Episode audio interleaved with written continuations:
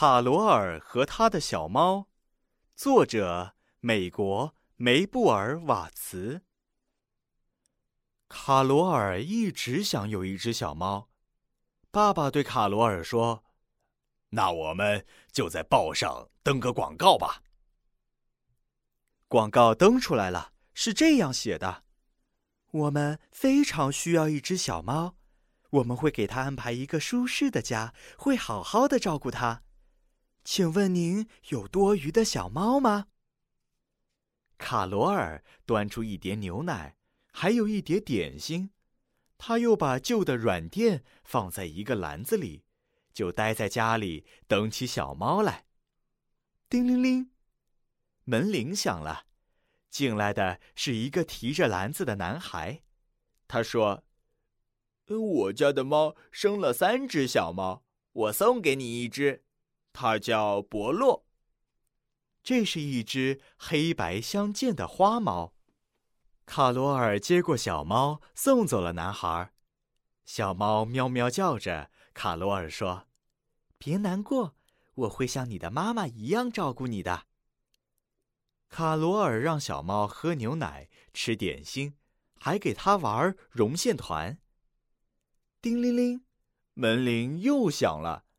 一个小女孩抱着一只小猫走进来，她说：“这是我送给你的小猫。”说完，她放下小猫，跟她妈妈一起走了。不一会儿，门铃又响了，进来了一位叔叔，真滑稽，他的每个衣袋里都有一只小猫。他一蹲下，小猫就噗噗的一个个跳出来，朝屋里跑。卡罗尔笑了，小猫们真是太有趣了。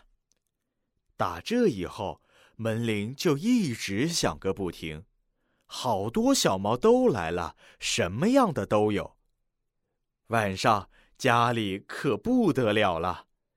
小猫在钢琴上跳来跳去，叮叮咚咚响成一片。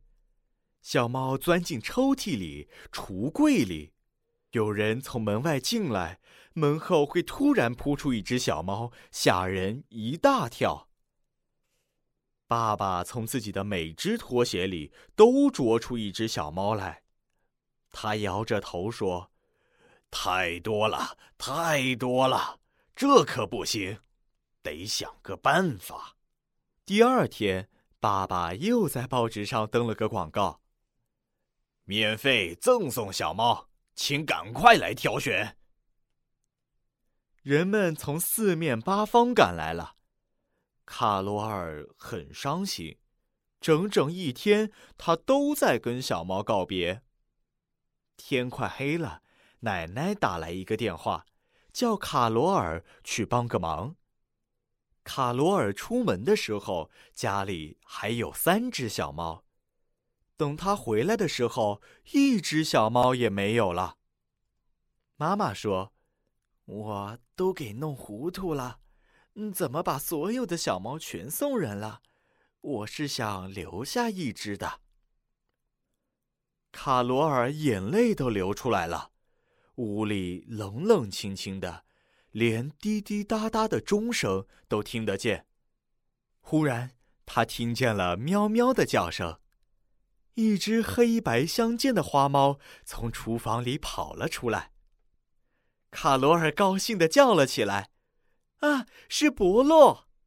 伯洛亲热地用身子蹭着卡罗尔的手，好像在说：“我藏起来是不愿意给送掉，我想和你在一起。”卡罗尔终于有了一只他自己的小猫。